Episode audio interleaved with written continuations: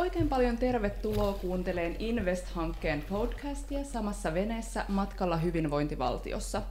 Keskustelun kätilönä jälleen minä, Maria Vaalavuo, ja studiossa tällä kertaa Suomen Turussa meillä on Marika Jalovaara Turun yliopistosta ja Anneli Miettinen Kelan tutkimuksesta. Tervetuloa keskustelemaan kanssani. Kiitoksia. Kiitos. Ja ne kuuntelijat, jotka tuntee vähänkin näitä kahta tutkijaa, niin varmaan arvaavatkin, että tänään puhutaan syntyvyyteen liittyvistä kysymyksistä. Ja siinä arvaattekin ihan oikein. Mutta käydään eka läpi, että keitä täällä studiossa siis oikein on. Marika, sä oot väestötieteilijä, tai itse haluaisin kutsua sua syntyvyyskuruksi. ja väestötiede tutkii väestön kehitystä ja yksi siihen liittyvä ja viime vuosina otsikoissakin paljon ollut teema on syntyvyys. Mitä sulla on syntyvyyteen liittyen työn alla just nyt? No, aluksi kiitos tästä hienosta kurutittelistä. Nyt on paljon työn alla, oikeastaan turhaa luppuaikaa ei olekaan, aika paljon vaikuttavuusjuttuja, tapahtumia ja muuta – ja väestötieteen opetus pyörii täällä. Sitten valtaosa mun ajasta menee nyt uuden Flux-konsortiohankkeen käynnistelyyn. Yritän johtaa sitä. Ja Fluxissakin yksi pääteema on nimenomaan tämä syntyvyys. Joo, Flux on syntyvyyshanke. Tutkitaan syitä ja seurauksia ja vahvalla ennustekomponentilla vielä sitten. Hienoa. Odotetaan niitä tuloksia.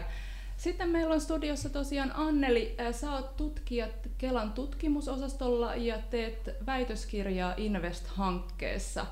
Kerro vähän, mi- mihin sun väitöskirja oikein liittyy. No, äh, mun väitöstyössä niin mä tutkin yllätys, yllätys, syntyvyyttä ja sen väestöryhmittäisiä eroja ja erityisenä mielenkiinnon kohteena on juuri sosioekonomiset taustatekijät syntyvyyden takana. Eli, eli mä oikeastaan tarkastelen lähinnä sitä, että miten miten tällaiset erilaiset resurssit, erityisesti juuri työssäkäynti ja tulot, liittyy lasten saantiin ja, ja ehkä sitten voi sanoa, että, että laajemmalti sellaista niin kuin sosiaalista eriarvoisuutta lasten saannissa.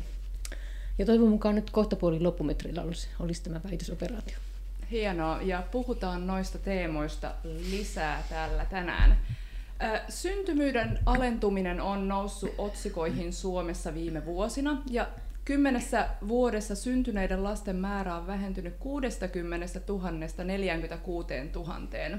Käydään vähän läpi tähän liittyviä faktoja.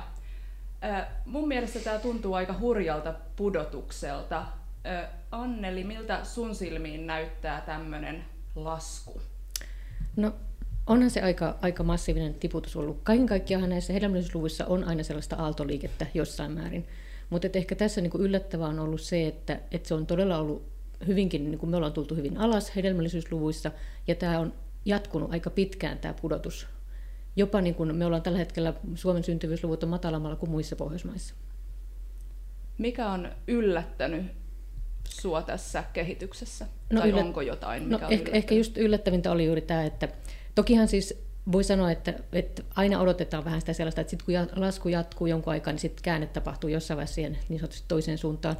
Mutta että tässä ehkä niin kuin mielenkiintoista on ollut juuri se, että, että toistaiseksi ei näytä ainakaan semmoisia isompia merkkejä olevan käänteistä. Ja, ja tietenkin tietysti tuhannen talan kysymys on sitten se, että no päästäänkö me tästä alhosta missä vaiheessa. Aivan. Marika, äh, luin tämmöisen tiedon, että 1900-luvun alussa suomalainen nainen sai viisi lasta. Nykyisin kokonaishedelmällisyysluku on noin 1,4. Miten tähän on päädytty? Mm. Joo, tuossa viime vuosisadan alussa tosiaan kokonaishedelmällisyysluku oli vielä viiden pinnassa. Se oli ollut siellä useamman sadan vuoden.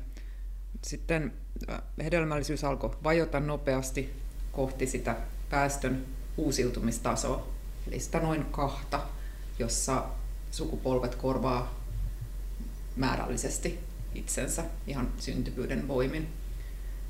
Ja sotien jälkeen syntyneet suuret ikäluokat oli poikkeus tässä laskussa, mutta sitten se lasku jatkui siihen 70-luvun alulle asti. Mutta sitten monen vuosikymmenen ajan syntyvyys pysyi suht vakaana. ihan viime aikoihin asti. Että näissä kokonaisherveellisyysluvuissa nähtiin vaan se semmoinen aaltoliike. Ja tosiaan se vakaus oli Pohjoismaalle tyypillistä, mutta eurooppalaisittain se oli poikkeuksellista. Et silloin 1970-luvun alussa jo monessa eteläisen ja Itä-Euroopan maassa syntyvyysluvut laski ihan sinne väestön uusiutumistason alle selvästi ja on myös pysynyt siellä alhaalla. Joo. Ja meillähän oli itse asiassa niin kuin aika korkeallakin eurooppalaisittain verrattuna sekä Suomessa että muissa Pohjoismaissa, ja meitä pidettiin pitkään sellaisena niin kuin esimerkkimaina, missä naisten, tai siis tämä korkea tai suhteellisen korkea yhdistyy naisten korkeaseen työllisyysasteeseen. Mm. Aivan joo, ja siis kun mulla on tausta sosiaalipolitiikassa, niin siellä on usein tuotu esiin, kuinka niin kun meillä perhepolitiikka on ollut semmoista, joka on esimerkillinen mulle, mm. muulle maailmalle, mutta ei ehkä sitten ole enää. Joo, tämä oli just se tarina, että, että näitä 70-luvun alun vajoamisia muualla selitettiin sillä, että naisten korkeakoulutus ja työssäkäynti yleistyy, mutta sitten monessa yhteiskunnassa tuki ansiotyön ja perheen yhteensovittamiselle jäi heikoksi.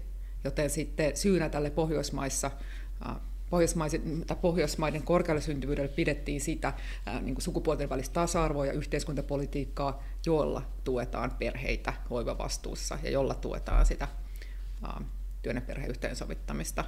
Ja sitten tieteellisissä teorioissa myös ennakoitiin, että, että syntyvyys pysyisi Pohjoismaissa korkeana tai jopa kasvaisi. Ja, ja sitten sanottiin, että muissa, Pohjoismaissa, tätä muissa maissa pitäisi ottaa mallia Pohjoismaista, esimerkiksi perhepolitiikassa, ja otettiinkin. Mm. ne oli tämmöisiä mallimaita, mutta nyt sitten se mallimaissa tapahtui jotain.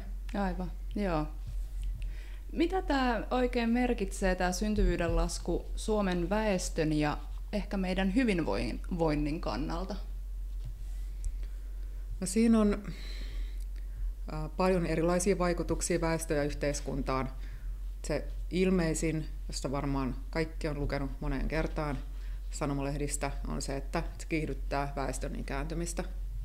Meillähän on jo Suomessa hyvin ikääntynyt väestö valmiiksi, yksi maailman ikääntyneimmistä, ja se ikääntyminen kiihtyy, jolloin sitten tämä niin väestöllinen huoltosuhde huononee, ja silloin sitten vaikutuksia.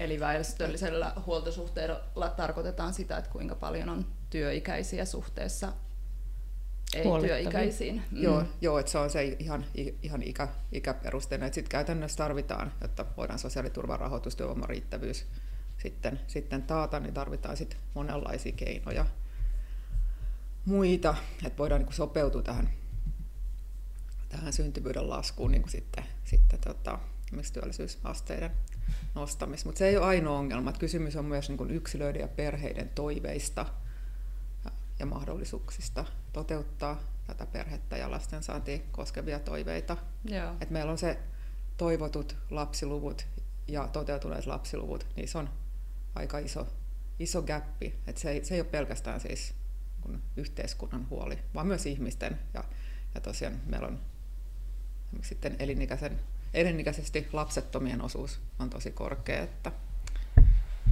tämmöisiä. Ja sitten myös, myös näitä erilaisia polarisaatiotrendejä, Joo. kuten sit sosioekonomiset erot. Et kaikki, kaikki huolet ei ole tämmöisiä niin kuin yhteiskunnan ja talouden huoli, vaan ihan Toki tietysti tämä iso, iso lasku ja, ja nyt tosiaan sitten tämä, että se näyttää jatkoa melko pitkäänkin, niin kyllä se haastaa aika tavalla sitä hyvinvointivaltion rahoitusta juurikin sitä kautta, että jos meillä on entistä pienenevät ikäluokat tulossa työvoimaan, niin vaikka, vaikka siis voisi sanoa, että väestö ikääntyy kaikkialla, se Suomi ei ole tässä suhteessa millään tavoin poikkeava, niin, niin meillä ehkä se semmoinen niin isompi haaste syntyy nyt juuri siitä, että, että työvoimaa ei tule ehkä ihan riittävästi tarjolle. Missä määrin me voidaan maahanmuutolla paikata tätä? No, tämä on hyvä kysymys. Toki varmasti maahanmuutto on, on, on siis toivottava ja hyväkin asia monessakin suhteessa varmasti tarvitaan hoivakäsiä ja hoivatyövoimaa tänne, mutta että siihen liittyy sitten valtavasti erilaisia haasteita. Yksi on tietysti ihan keskeisesti tämä se, se että, että missä määrin tänne tulevat ihmiset integroituu työelämään, ja toinen on sitten se, mikä minusta on vähintään yhtä tärkeää huomata, on se, että, että niistä lähtömaista niin se on hiukan musta epäeettistä ajatella näin, että me, me, me on hyvä, että meille tulee maahanmuuttajia, mutta samanaikaisesti lähtömaat menettää ehkä sitä korkeammin koulutettua tai ainakin niin kuin hyvin työvoimaikäistä väestöä. Et, et siinä on monia puolia. Toi on muuten kiinnostava pointti, jota harvemmin esitetään julkisessa keskustelussa. Tämmöinen globaalimpi näkökulma. Eriarvoisuuskysymys ehkä sekin. Mm.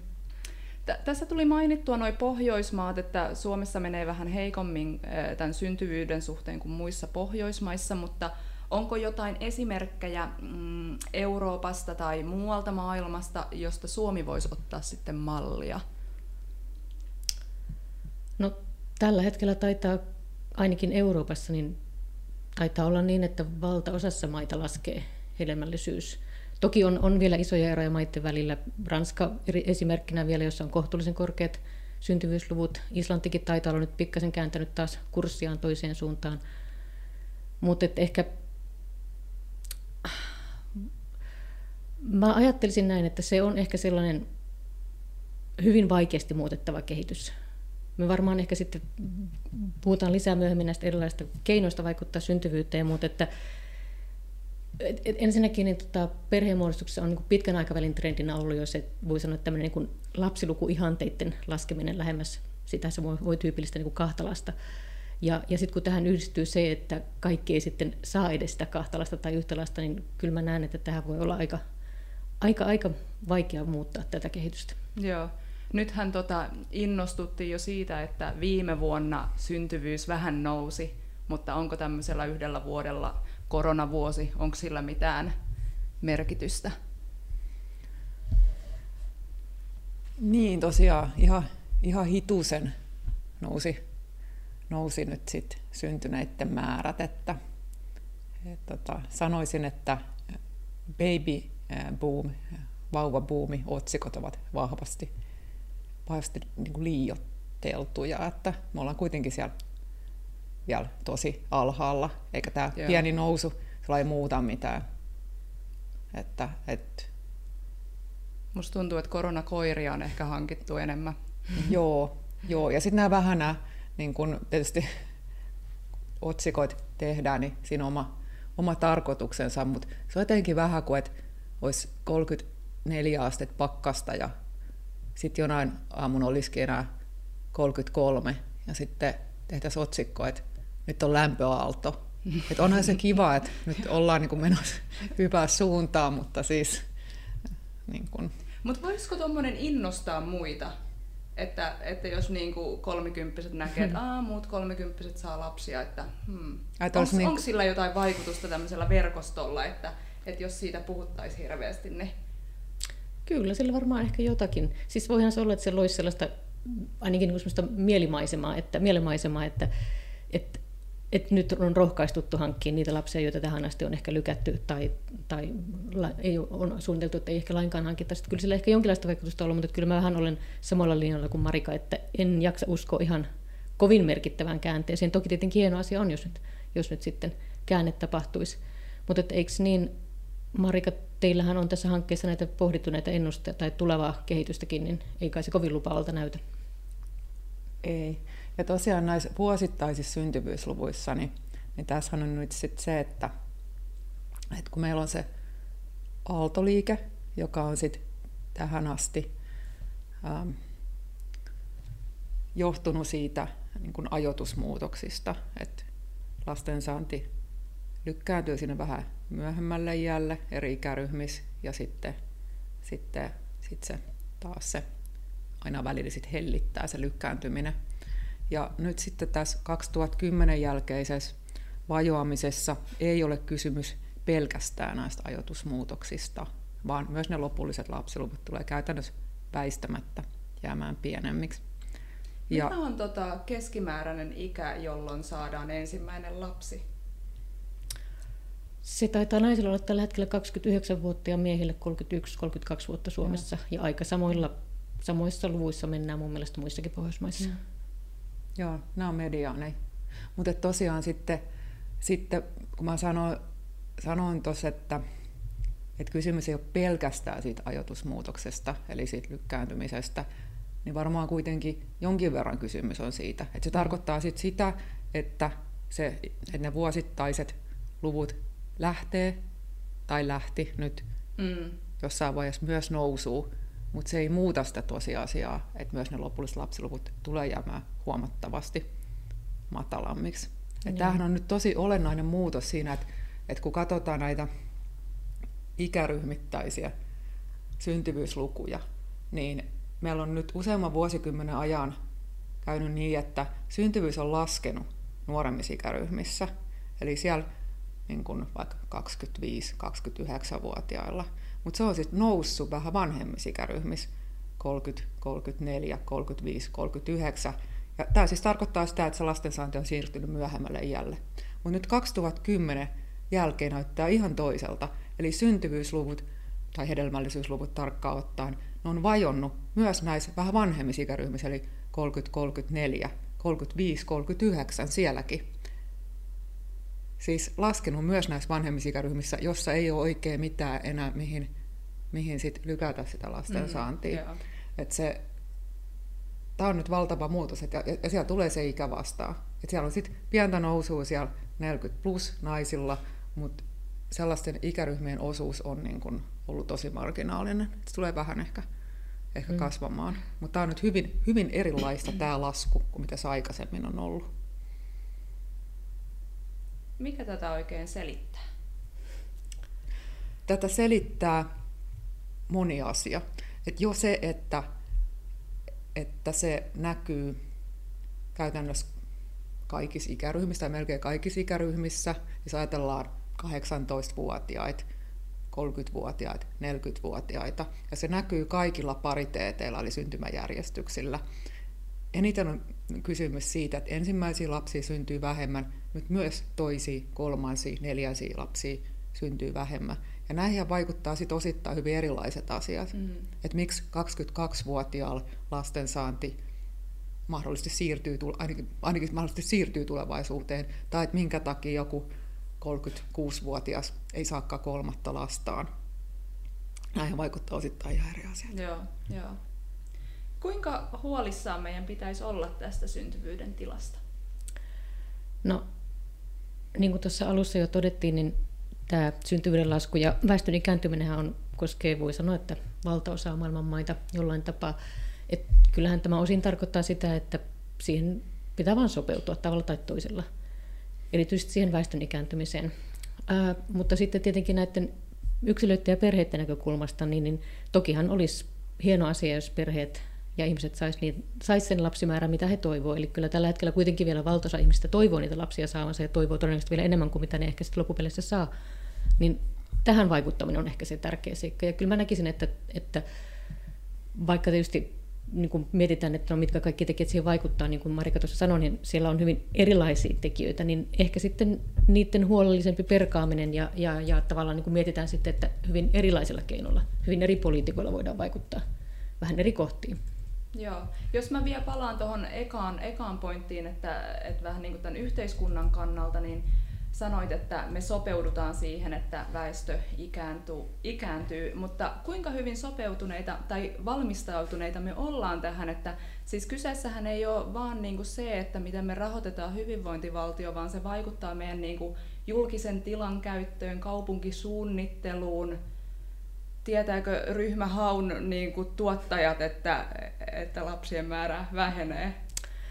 Tämä näkyy jo joissakin kunnissa tällä hetkellä, että, että lasten osuus laskee huomattavasti ja, ja se vaikeuttaa kaikkien palveluiden suunnittelua ja pienemmät koulut lakkautuu ja, ja keskiasteen oppilaitoksia siirretään isompiin kaupunkiin. Että kyllähän tämä on niin jo, jo nykypäivää monissa kunnissa Suomessakin.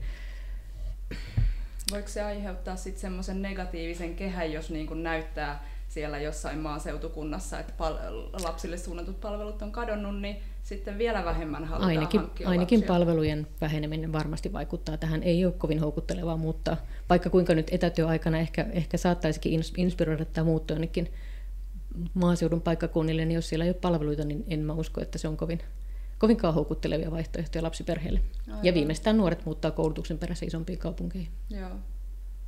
Mutta sitten äh, globaalisti me kuitenkin puhutaan niinku 10 miljardin äh, tota, henkilön väestöstä ja meillä on niinku planetaariset rajat, kuinka paljon me voidaan täällä väestöä niin ylläpitää, niin eikö se ole ihan hyvä, että Suomessa ei niin kuin tämän enempää väestö lisäänny?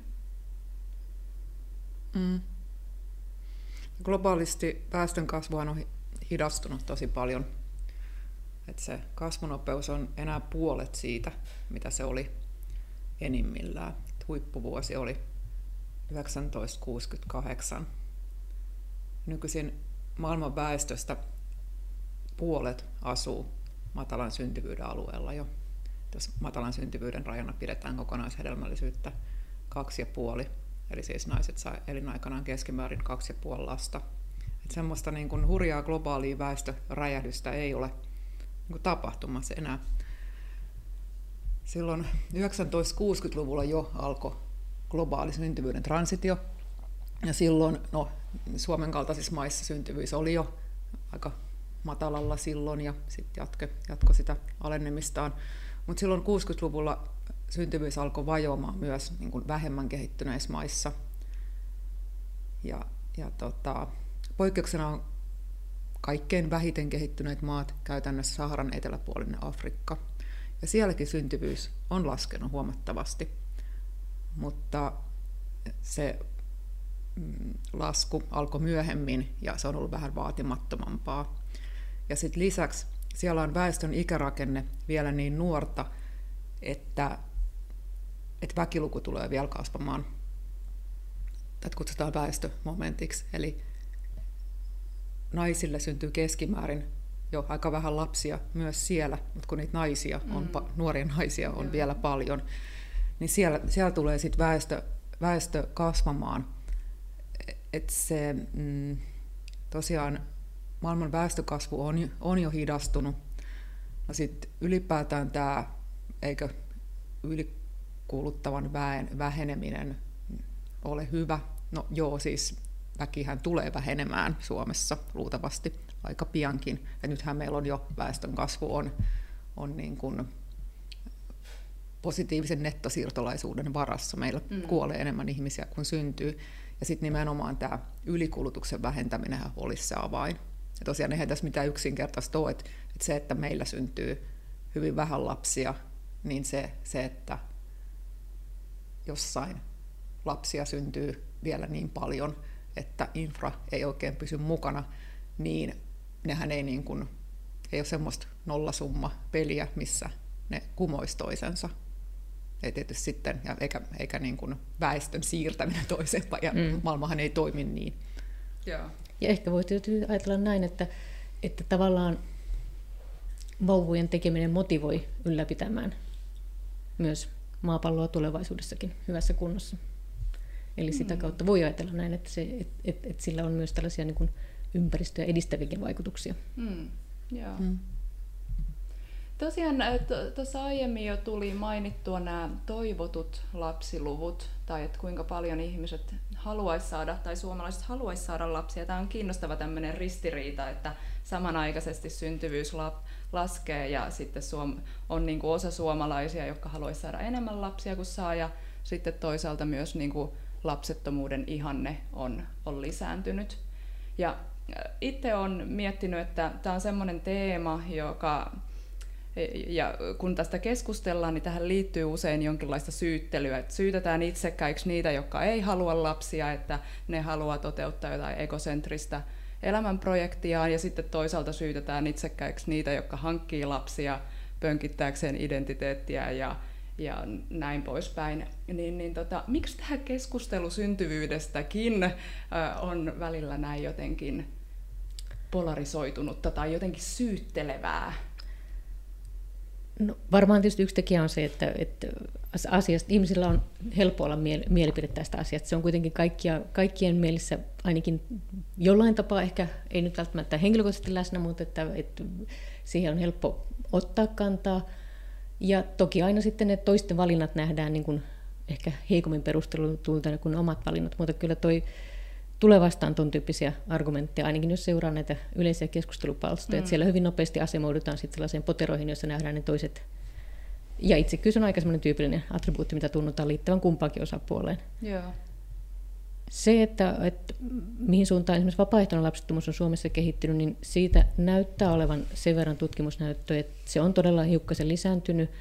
Toki on sitten vähän epävarmaa se, että, että mitä, miten sitä mitataan ensinnäkin näissä kyselytutkimuksissa. Muutoinhan sitä ei oikeastaan päästäkään kiinni kuin tekemällä kyselytutkimuksia väestön keskuudessa, mutta mut sielläkin ehkä niinku sit se, että varsinkin nyt näissä viimeisimmissä tutkimuksissa, missä sitä on kysytty, niin se, että se vapaaehtoinen lapsettomuus kytkeytyy esimerkiksi työttömyyteen tai toimeentulovaikeuksiin, niin tietysti johtaa pohtimaan sitä, että no, kuinka paljon siinä on sitä vapaaehtoisuutta mukana mm. vai onko se sitten olosuhteiden aiheuttamaa pohdintaa siitä, että ehkä lapset ei sovi tähän elämäntilanteeseen. Joo. Ja sitten tulee myös mieleen, että ihmiset hän sopeutuu erilaisiin tilanteisiin, että jos ei ole saanut lapsia, niin se on ehkä helpompi itselle selittää sitä niin, että tämä oli oikeasti mun valinta, eikä että... Kyllä, ja sitten varmaan niin kuin, niinhän lasten hankintapäätöksiä tehdään tietyssä mielessä, että niitä aina suhteutetaan siihen kulloisenkin elämäntilanteeseen, onko kumppania tai ei ole kumppania, tai onko työtilanne sellainen, että sopiiko nyt vai ei sovi. Että, että se on pikemminkin semmoinen, niin voisi sanoa, että yli sen koko hedelmällisen iän tapahtuvaa päätöksentekoa tietyssä mielessä. Joo. Marika, sä oot tutkinut taas just tätä kumppanin puutetta, ja joissain kyselyissä ainakin se on tota, niin kun, sa, tai vastaajat on sanonut kyselyissä, että se on tärkein syy, minkä takia ei ole lapsia. Niin mitä tota, me tiedetään puolisottomuudesta? Vai mikä, mi, miten sitä kutsu, pitäisi kutsua no, suomeksi? Se? No, puolisottomuus on yksi, yksi just kun puhutaan tämmöisestä niin kuin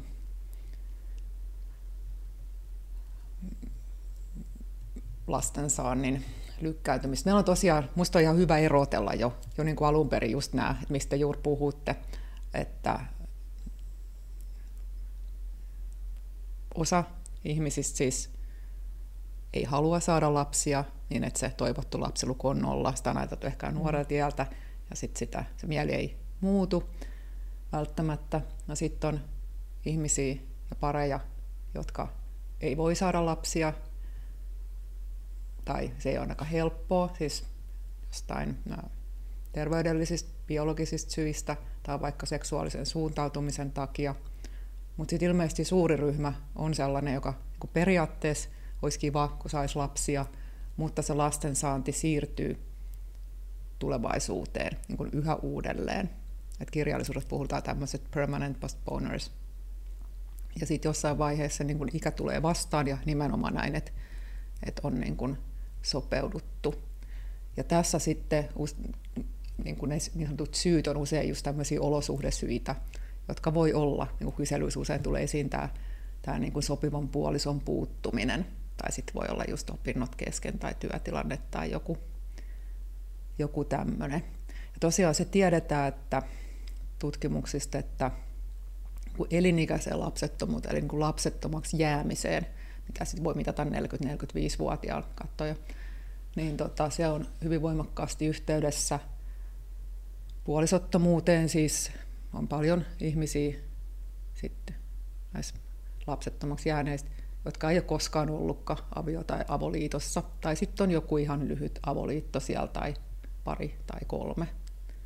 Mutta esimerkiksi hyvin harva sitten on ollut pitkään naimisissa, ja taas sitten lapsia saaneiden avioavoliittohistoriat näyttää hyvin toisenlaisilta. Mutta tietysti tässä on nyt tietysti vaikea sit erotella, erotella niin kuin syitä ja seurauksia, mutta en tiedä, tietääkö nämä sit ihmiset itsekään, että sehän voisi johtaa vaikka siihen, että ei, ei haluta voi saada lapsia, niin tavallaan sit myötä vaikuttaa siihen, että puoliso ei olekaan.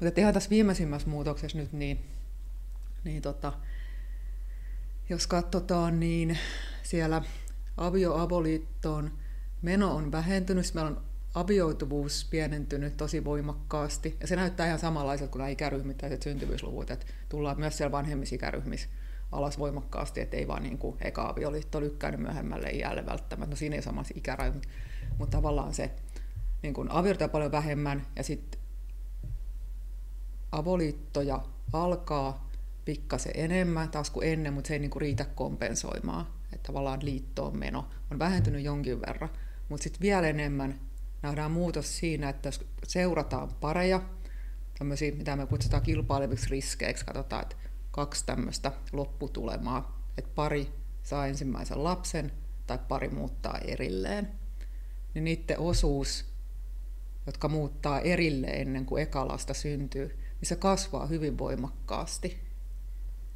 Koskettaako tämä jotain tiettyjä ryhmiä erityisesti? Näkyykö tässä jotain sosioekonomisia tai koulutuseroja esimerkiksi, että taisi tyypillisempää joissain ryhmissä kuin toisissa? Näitä on näillä nuorilla aikuisilla on aika vaikea tutkia näitä sosioekonomisia eroja, koska, koska siellä vielä koulutuksia suoritetaan ja niin poispäin. Mutta se, mitä pystyy katsoa, niin kyllä sit matalammin koulutetuilla myös tämä eronneisuus on niin ylipäätään korkeammalla tasolla. Mutta sitten no, se, mitä voidaan sanoa, niin on, että kysymys ei ole pelkästään nuorten aikuisten ihan ensimmäisissä liitoissa, vaan se näkyy sitten toisissakin liitoissa. Et kysymys ei ole siitä vaan, että no eihän nyt ekoihin avoliittoihin juuri lapsia enää synnykään, vaan, vaan tämä näkyy kyllä. Mutta eikö tässä nimenomaan ole niin keskeinen muutos se, että että tavallaan liittoon meneminen tai liiton solmiminen elinaikana ei juurikaan ole vähentynyt, mm. mutta sen sijaan juuri tämä liittoelämänkulut on muuttuneet aika merkittävästi. Eli se, että niihin, niitä, se on ihmisten elämänkaarella useampia ja niihin ei välttämättä aina liity sitä lasta. Joo, siis se niin liittoon meno vähentyy tai myöntyy jonkin verran, mutta se ei ole se olennaiset. Liittoja kyllä niin ylipäätään solmitaan vilkkaasti, mutta ne on sitten avoliittoja usein, ja ne taas usein ei sitten kestä kovin kauaa. Ja sittenkin, vaikka jos niinkin syntyy lapsia, niin ei sit yhtä paljon kuin avioliitoissa. Et kyllä se on niinku osa, osa sitä tarinaa, että ei tietenkään koko tarina tai välttämättä edes päällimmäinen tarina, että tässä nyt ei ole, ole niinku mm. yhtä selitystä, mutta osaltaan se mm. varmasti liittyy niinku liittodynamiikkaan tämä.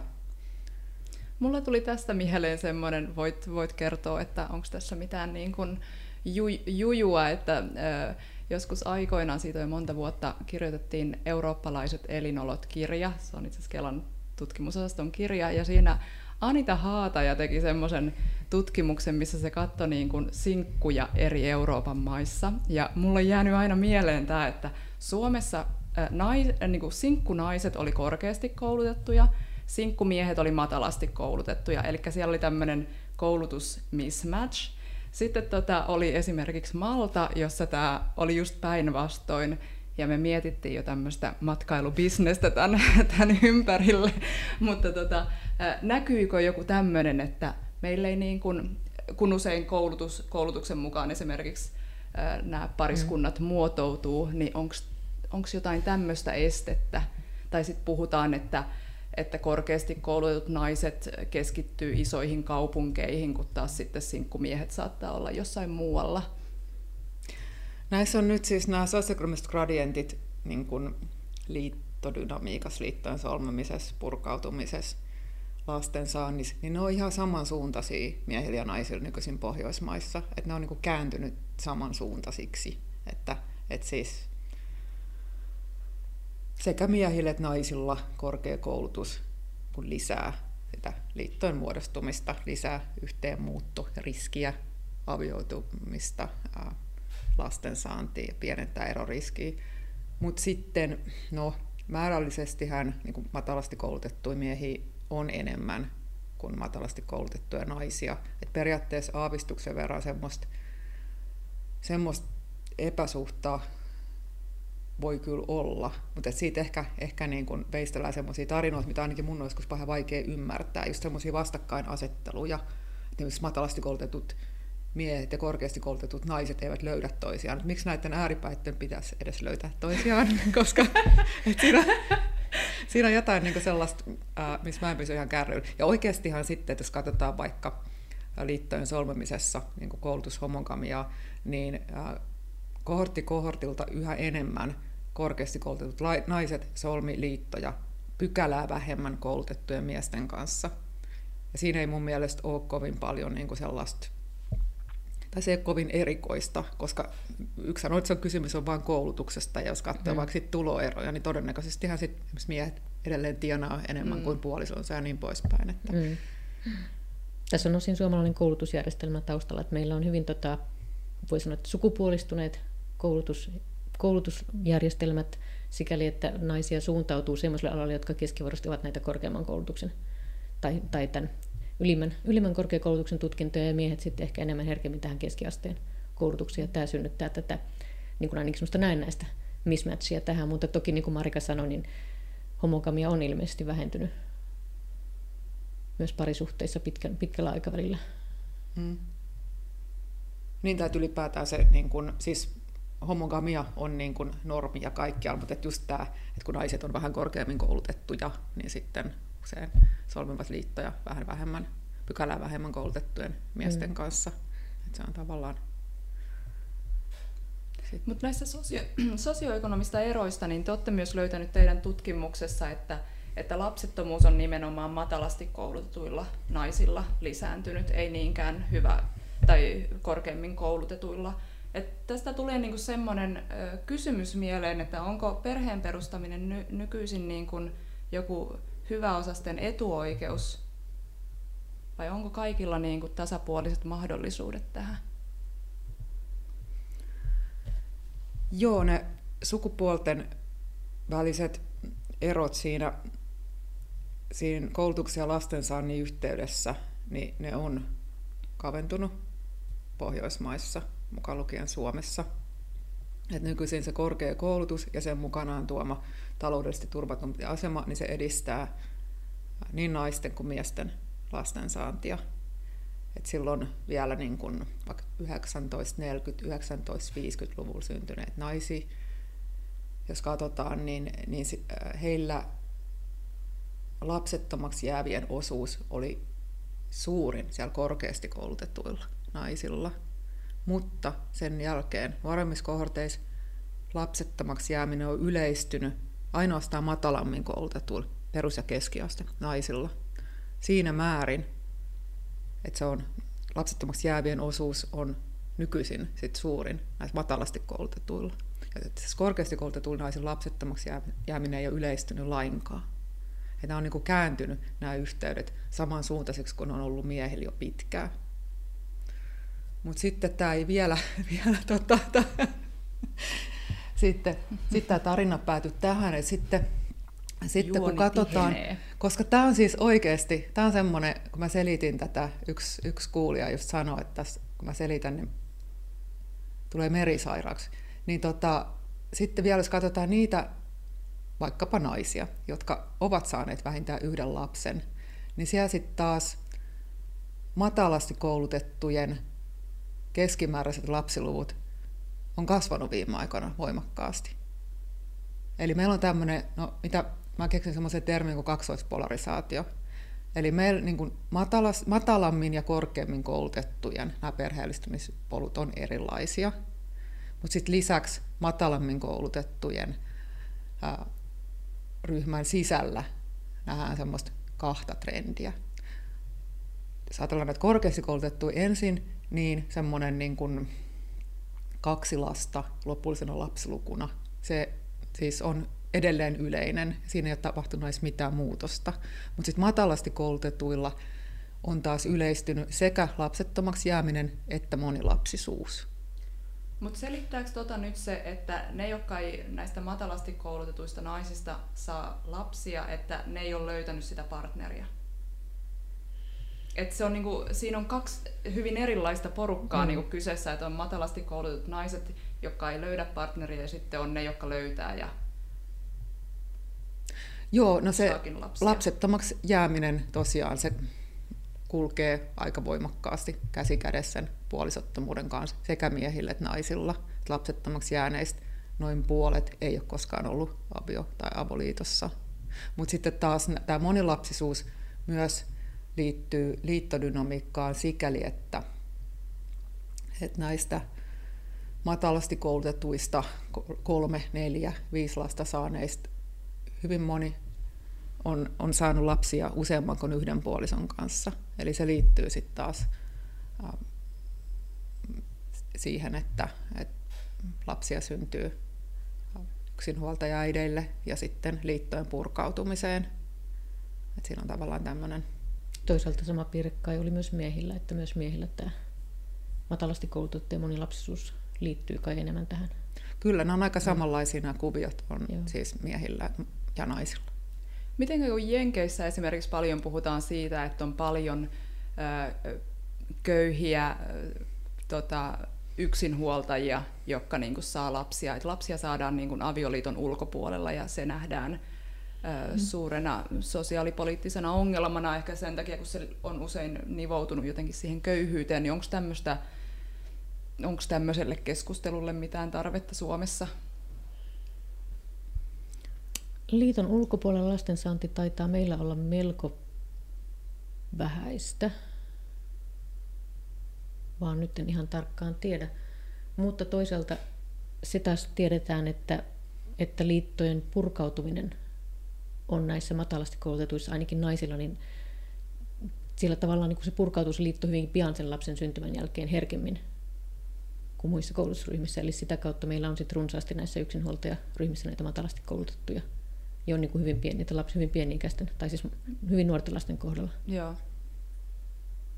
Mitenkä sitten, tota, Anneli, säkin sanoit tuossa aiemmin, että, että yksi tämmöinen suuri kysymys on se, että, että miten niin kun, ä, perheet sais toteutettua sen lapsiluvun, kun ne haluaa. Niin kerro tästä nyt lisää. Miten, miten voidaan tukea yksilöitä ja perheitä tai pariskuntia?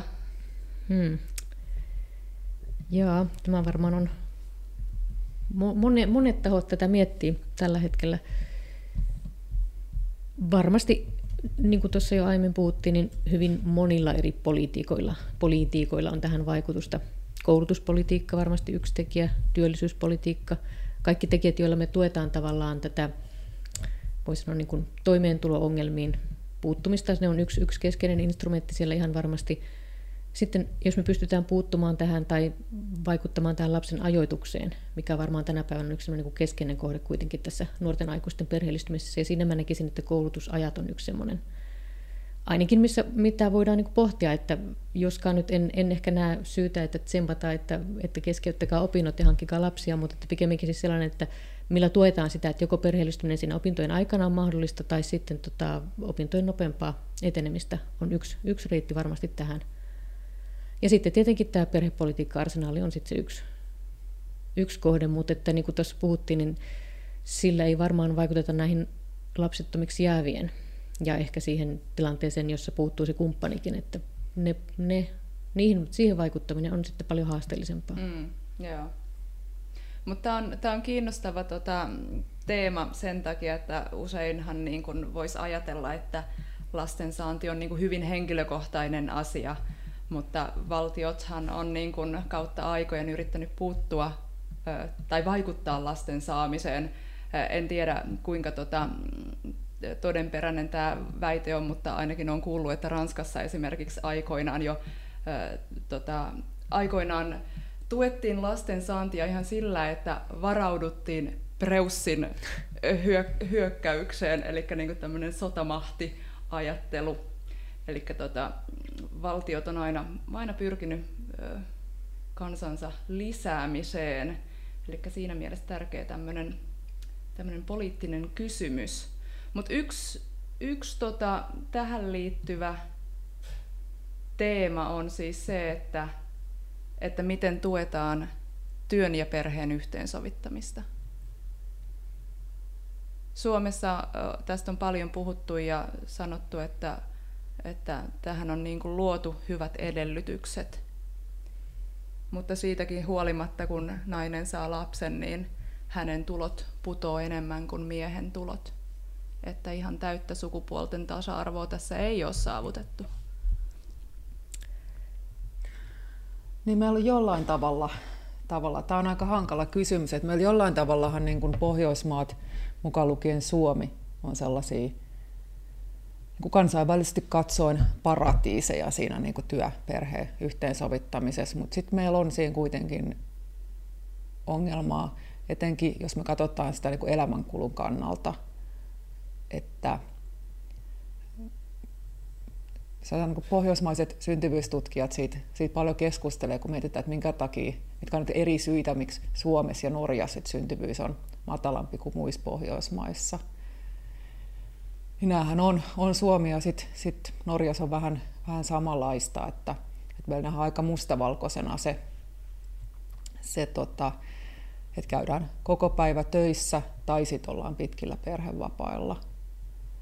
Ja ja se voi sitten sit vähän aiheuttaa pulmaa, naiset kuitenkin haluaa sen, haluaa sen työuran. Että olisi, olisi kyllä tärkeää sitä saada sitten. Se on hankala juuri tämä, että et koska mä oon siis samaa mieltä myöskin, että kyllähän meillä on siis ihan valtavan hyvä arsenaali ainakin periaatteessa käytössä. Mm. On, on julkinen päivähoito ja on perhevapaat, jotka on kohtuullisen kovatasoisesti kuitenkin tuettuja. Et, et mikä niissä sitten herättää sitä epävarmuutta tällä hetkellä nuorissa aikuisissa, että miksi se lasten saanti pelottaa tai sitä halutaan siirtää mahdollisimman pitkälle, jotta se sovitetaan sen koulun ja ammatin tai työ, työssäkäynnin kanssa yhteen. Et varmaan ehkä ne niin työelämään liittyvät sellaiset joustot on yksi tekijä, mitä siellä voisi jollain tapaa vaikuttaa, mutta toki ehkä nekin sitten realisoituvat siinä vaiheessa, kun sulla on jo niitä lapsia ja sä, sä niin pohdit sitä, että no miten mä parhaiten yhteensovitan tätä mun elämäntilannetta nyt tässä. Mutta se, että mikä sitten vaikuttaisi tässä nuorten aikuisten ryhmässä, joilla ei ehkä ole vielä sitä lasta ja jotka eivät vielä ehkä näe niitä haasteita tai, tai toisaalta myöskään niitä mahdollisuuksia, mitä siellä on tarjolla. Mä uskoisin, että siellä on paljon sitä sellaista niin kuin epävarmuutta ja pelkoa siitä, että että onko se se lapsen saannin jälkeen, joudunko mä uhraamaan mun työn tai ammatin tai etenemisen siellä. Vaikka tällaista tavallaan niin kuin evidenssiä tähän ei ehkä samassa määrin kuitenkaan ole me, me suomalaisessa yhteiskunnassa. Mutta jokin siellä herättää tätä epävarmuutta. Mm. Joo. Mm. Ja tässä on monta ratkaisua. Että yksi on tietysti se varhaiskasvatuksen laatu, että, mm. että se olisi sellaista, että, että sitten niin kuin vanhemmat voi voi huoletta sitten ähm, pitää lapset, lapset hoidossa. Ja sitten, siihen sillä tavalla luotetaan, että, että ei ajatella, että, että sitten vaikkapa kahden lapsen saaminen tarkoittaa sitä, että, että äidin pitäisi hoitaa heitä sitten useampi vuosi kotona. Ajatellaan, että on, on ihan ok, mm. ok sitten. Ja toki tietenkin sitten perhevapaiden ehkä tasaisempi jakaminen isien ja äitien kanssa, joskin voi olla, että siihen on vielä pitkä matka. Mm. Se on sitten toisena. Nythän suuren mielenkiinnolla odotetaan sitten perhevapaa-uudistuksen vaikutuksia, että, että ainakin odotetaan, että nämä isien jaksot tulee pitenemään, se, että kuinka paljon tulee sit uusia käyttäjiä, niin se uudistus nyt ei sitten ehkä välttämättä, mä tosi mielelläni olen taas väärässä, mutta et se ehkä ei sitten ei sit kovin voimakkaasti vaikuta, ehkä niin kuin hitaasti just semmoisen kulttuurisen muutoksen kautta. Mutta kun Maria aikaisemmin kysyit siitä, että olisiko jotain maita, mistä voisi ottaa mallia, niin tämä on nyt semmoinen asia, missä voisi ottaa sit ehkä jonkin verran Ruotsista mallia. Mm. Et tota, Ruotsi johtaa tässä. Kirit, mä kiritän niin mielellään. Joo. Joo, toi on kyllä ihan totta. Siellä tosin itse asiassa tämä isien perhevapaiden käyttö on ollut jo pitkän aikaa paljon paremmalla tolalla kuin Suomessa, jopa jo ennen, ennen kuin tällaisia joustavampia perhevapaaratkaisuja siellä oli tarjollakaan, että syystä tai toisesta, niin siellä isien kulttuuri tai isäkulttuuri on toisen tyyppistä kuin meillä. Mm, joo. No, me tullaan aina vähän jäljessä Ruotsia. Mm. Kyllä se tännekin sitten rantautuu. Mutta tota, Ruotsissa taitaa olla myös äitien osa-aikatyöllisyys hyvin yleistä? Että onko se, niin se koko aikatyön normi jotenkin Suomessa liian vahva? Varmasti joo, jossain määrin, niin kuin tuossa just Marika sanoi, niin meillä on vähän tällainen on-off-kulttuuri, että, että joko ollaan kokonaan kotona tai kokonaan töissä. Mä oon miettinyt tätä paljon sen takia, että kun kuitenkin me ollaan Ruotsin kanssa niin hyvin, voi sanoa, että monella tapaa hyvin samankaltaisia maita ja, ja myös työmarkkinoiden osalta ehkä samankaltaisuuksia on paljon, että, että miksi meillä tämä osa-aikatyö ei niin kuin leviä, vaikka sitä on nyt kuitenkin tuettu myös taloudellisesti perheitä joustavammissa, tai tätä työajan lyhentämistä pikkulapsivaiheessa. Et varmaan myös sillä, niin kuin, ja tässä mä nyt sanoisin että työnantajilla on ehkä sitä peiliin katsomista, että, että siellä varmasti pystyttäisiin miettimään, että miten näitä työjärjestelyjä pystytään tekemään niin, että se työ on mahdollista. Eli jos se naapurimaassa onnistuu osa-aikaisena, niin miksei meillä onnistu. Joo. Ja toki tässäkin mä nyt hyvin mielestäni näkisin, mielelläni näkisin sen, että myös isät käyttäisivät tätä mahdollisuutta. Mm. Joo, siis se ehkä tässä kannattaa nostaa esiin, että täällä tapahtui vesivahinko. Ää, niin kannattaisi ehkä nostaa se esiin, että, että syntyvyys ei ole vain naisten asia, mm, vaan kyllä. sekä naisten että miesten asia. Kyllä. Tota, miltä teistä kuulosti pari vuotta sitten Antti Rinne ehdotti synnytystalkoita? En mä tiedä, liittyykö siihen jotain konkreettistakin, mutta sloganina se jäi hyvinkin monien mieleen. Tästä lipsautuksesta on nyt, mitä, onko siitä nyt siis neljä vai viisi vuotta? On sitä jo varmaan. Siitä on siis Anttia nyt jo siis paheksuttu. Voi niin, ei, niin monta, mä sen taas niin monta esille. kertaa, että ehdottaisin sellaista äh, Armon anteeksi. arm, annamme anteeksi Antille Joo. ja siirrymme seuraavaan asiaan. Mutta siis se on ihan totta, että kyllähän nämä, nämä tämmöiset niin kuin otsikot, että, että Väestöliitto patistaa lasten hankintaan ja, ja, ja kyllähän nämä, siis se on kuitenkin, kuitenkin sitten ilman muuta niin kuin kysymys ihmisten omista päätöksistä, että, että semmoinen lisääntymisoikeuksista ehkä mm. mun mielestä tärkeimpiä on se, että, että ihminen saa päättää omasta lisääntymistä ja ilman muuta siis siihen kuuluvia päätöksiä tulee jokaisen niin kuin kunnioittaa ilman Kyllä. muuta, että, että siitähän meille, Juuri siitähän meille toki lähdetään. Se on taiteilua tämän kannustamisen ja tukemisen ja sitten tämän työntämisen välillä juurikin, että, että koska on juuri näin, että ei kaikki, kaikki eivät halua lapsia, kaikki ei niitä pysty saamaan, ainakaan ilman hmm.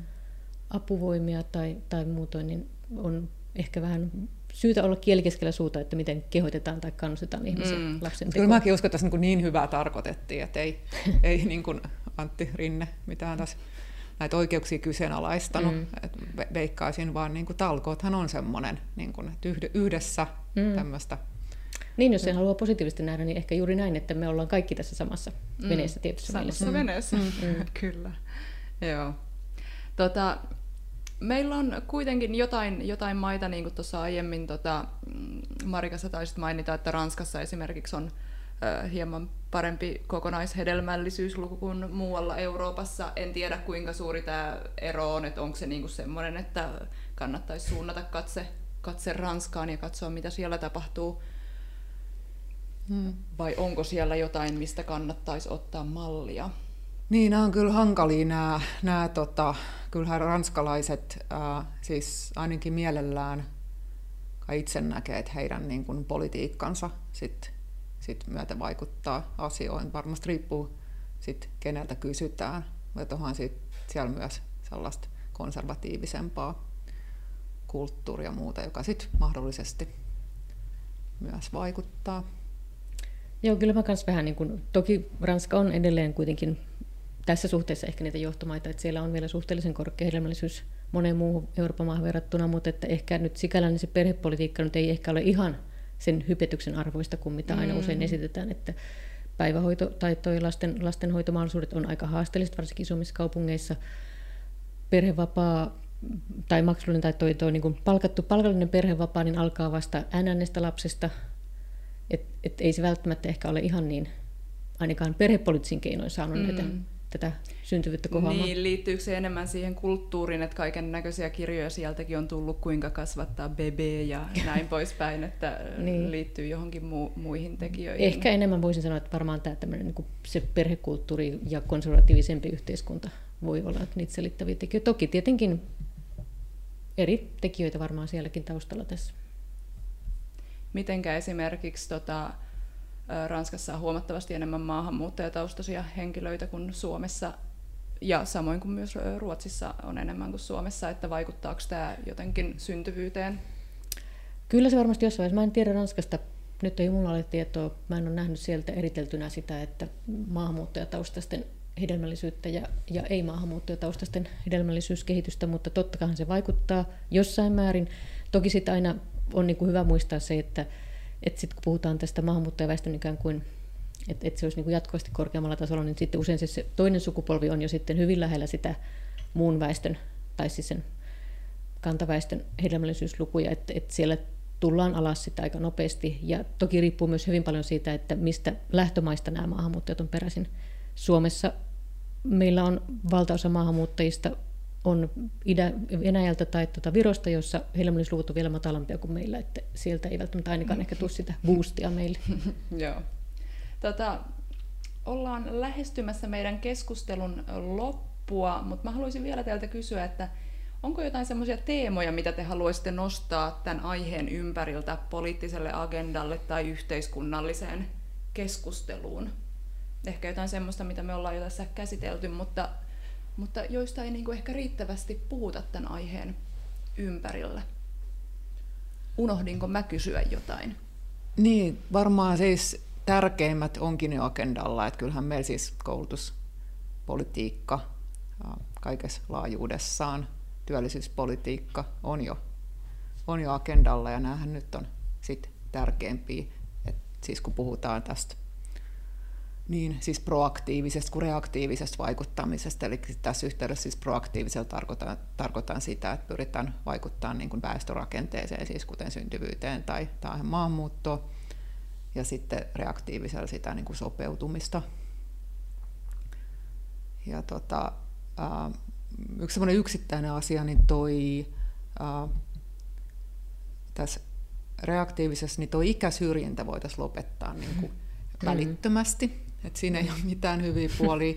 Ja tota, tämmöisessä voimakkaasti ikääntyvässä yhteiskunnassa, niin ikäsyrjintä on siis todella typerää. Ja gerontologian professori Marja Jylhä puhuu tästä paljon. Siinä on viisas nainen, kannattaa kuunnella. Et jos, jos puhutaan ihan 65, 75, 85-vuotiaista, mutta sitten, sitten niin kuin ikäsyrjintähän koskee jo niin kuin 50-vuotiaita esimerkiksi, mikä on kyllä niin kuin sit typeryyden huippu, kyllä. Että, että niin kuin monta kymmentä vuotta ihan työuraakin vielä mm. jäljellä. Ja sittenhän se on se, se ikäsyrjintä, että saatellaan vaikka niin kuin uudelleen työllistyminen vaikeutuu ja niin poispäin, niin, niin sehän on sitten sit tota, nopeasti niin kuin, siis itsensä toteuttavaa mm. myös. Että jos, jos vähän vanhempaa ihmiseen, hiukan, hiukan keskimääräistä vanhempaan ihmiseen, niin kun, ää, jolloin kuitenkin vielä vaikka 40-50 vuotta elinikää, eli jos niin kun suhtaudutaan siihen niin kun sillä tavalla, että et no ethän se nyt oikein enää silleen, mitä varsinaista, mitä suuri juttu tee, niin sehän on lannistavaa. Et se on sitten todennäköisempää, ettei kyllä teekään. Näissä kyllä kannattaa olla tosi varovainen ja ajatella sitä, että, että, että että niin kuin vaikka, vaikka sitten 20-30-vuotiaan silmissä 50 onhan ja, ja, ja ikäloppu, milloin mitä elämää jäljellä, mutta sitten kun itse on 50, niin huomaa, että no tässähän on vasta vauhtia pääsemässä. Tota. Mm. Mutta siinä on, siinä on niin kuin yksi. Mm. Kyllähän varmaan työpaikoilla ihan samalla lailla kuin kaikki muukin diversiteetti, niin myös iän suhteen niin rikastuttaa sitä työkulttuuria mm. ja parantaa työn, työn laatua. Mm. Joo, ja tämähän on ihan tutkittu juttu, että sitten – sitten niin kuin, tietyt asiathan niin kuin to, ihan tosiasiassa alkaa jo heikkenemään ikään kuin 20 kinkamilla, mutta jos, jos katsotaan tämmöisiä, mitä on, siis nämä on tutkittuja juttuja, että semmoinen niin kuin, vähän monimutkaisempi, semmoinen palikkatesti ja monimutkaisempi ongelmanratkaisu, niin, niin siinähän siis 50-vuotiaat plus niin pärjää paljon paremmin, koska missä vaaditaan sit kokemusta ja ja sitä osaamista, mitä on kertynyt. Että... Mm. Mä meinasin jo hävitä shakkipelin mun viisivuotiaalle siskon pojalle. Älä nyt kerro. Mutta sanotaanko, että mä en ole parinkymmentä vuoteen pelannut shakkia, mm. että mulla ei ollut säännötkään niin, ihan muistissa. Tässä olet harjo- harjoitellut kaikki nämä vuosikymmenen. mm. Joo, yritin parhaani. Mutta hei, Anneli, sano sä. No mä jatkaisin oikeastaan siis komppaisin sekä ikäsyrjinnästä luopumista että sitä, että me joudutaan tosiaan sopeutumaan tähän väestön ikääntymiseen ja, ja sen synnyttämiin erilaisiin haasteisiin, mutta siinä mä ehkä niin kuin muistuttaisin tai nostaisin esiin sitä, että et, et se, että meillä on näin suuri lapsettomuus ja todennäköisesti vielä ehkä kasvaa tulevaisuudessa, niin synnyttää ehkä uudenlaista tällaista polarisoitumista tuon hoivavajeen kautta sikäli, että, että kuitenkin myöhäisessä ikävaiheessa niin lähiomaisten merkitys siinä hoivan järjestämisessä ja, ja ehkä muu, muunlaisessa tuessa on ihan tavattoman suuri. Ja nyt kun meillä on, on jo nyt nykysukupolvissa varsin iso osa lapsettomia, joilla ei ole sitä lähiomaista ehkä siinä lähellä, niin tulevaisuudessa tämä tulee olemaan ehkä vielä isompi kysymys ja vaatii ehkä vähän erityyppistä sopeutumista. Onpa se sitten asuntojärjestelyiden tai muun kautta sitten, miten sitä yritetään vastata. Mm, joo, toi on suuri kysymys. Mun yhdellä kollegalla oli tuohon semmoinen juoni, että hän teeskentelee omalle ö, tota, siskon lapselleen, että hän on hyvin rikas. Ah. Että hän sitten, hän Tämä on uusi hyvä strategia. hyvä, hyvä strategia, että sukulaiset pitää sitten huolta, vähän kaukaisemmatkin. Tota, nyt kun ollaan saatu tämä virallinen keskustelu pakettiin, niin vielä tämmöisenä loppu, loppukevennyksenä, kun joulu tässä lähestyy, niin kysyisin teiltä kummaltakin vielä, että mitä te antaisitte lahjaksi nyt ensimmäisen lapsensa saavalle perheelle tai tälle lapselle? Oh, voi hyvänen aika. Hmm. Mä ehkä askartelisin omin pikkukätösin sellaisen kortin. Se olisi lahjakortti, jolla voi lunastaa minulta vauvan hoitoa sillä aikaa, kun vanhemmat käyvät vaikkapa keskenään treffeillä. Ja, ja tämä tulisi sitten lunastaa tämä etuus ensimmäisen vuoden kuluessa. Et siinä vauvan tuoksuisessa vaiheessa niin sellaiseen on vaikea ottaa aikaa, mutta, mutta tähän sitten rohkaisisin. Ja voisin tämän ihan oikeastikin tehdä, että jos joku on täällä Turun suunnalla kuunnella, niin, niin tota, mä voin tuossa, kun mä käyn kävelylenkillä, niin ihan siinä samalla sitten mulla ei ole koiraakaan, niin lykätä jotain rattaita. Toi on erittäin hyvä lahja. Kyllä, joo. En, en, en taida kyllä keksiä parempaa. Tai sitten enemmän ehkä semmoisella abstraktilla tasolla, että armollisuutta itseä kohtaan, että ei tarvitse olla se täydellinen vanhempi, eikä tarvitse olla vielä se kakkostäydellinen vanhempikaan, vaan riittää vielä siellä, että semmoinen sopivan hyvä on ehkä semmoinen mukava joululahja, jos sitä nyt pystyy itselleen suomaan itse kukin. Niin, ja sitten siinä kortissa lukee silleen, että PS, lapsesi vihaa sinua kuitenkin siinä vaiheessa, kun on 15. Niinpä. Joo. Hei, oikein paljon kiitoksia tästä keskustelusta, Marika ja Anneli. Kiitos. Tämä Kiitoksia. Kiva. Kiitos.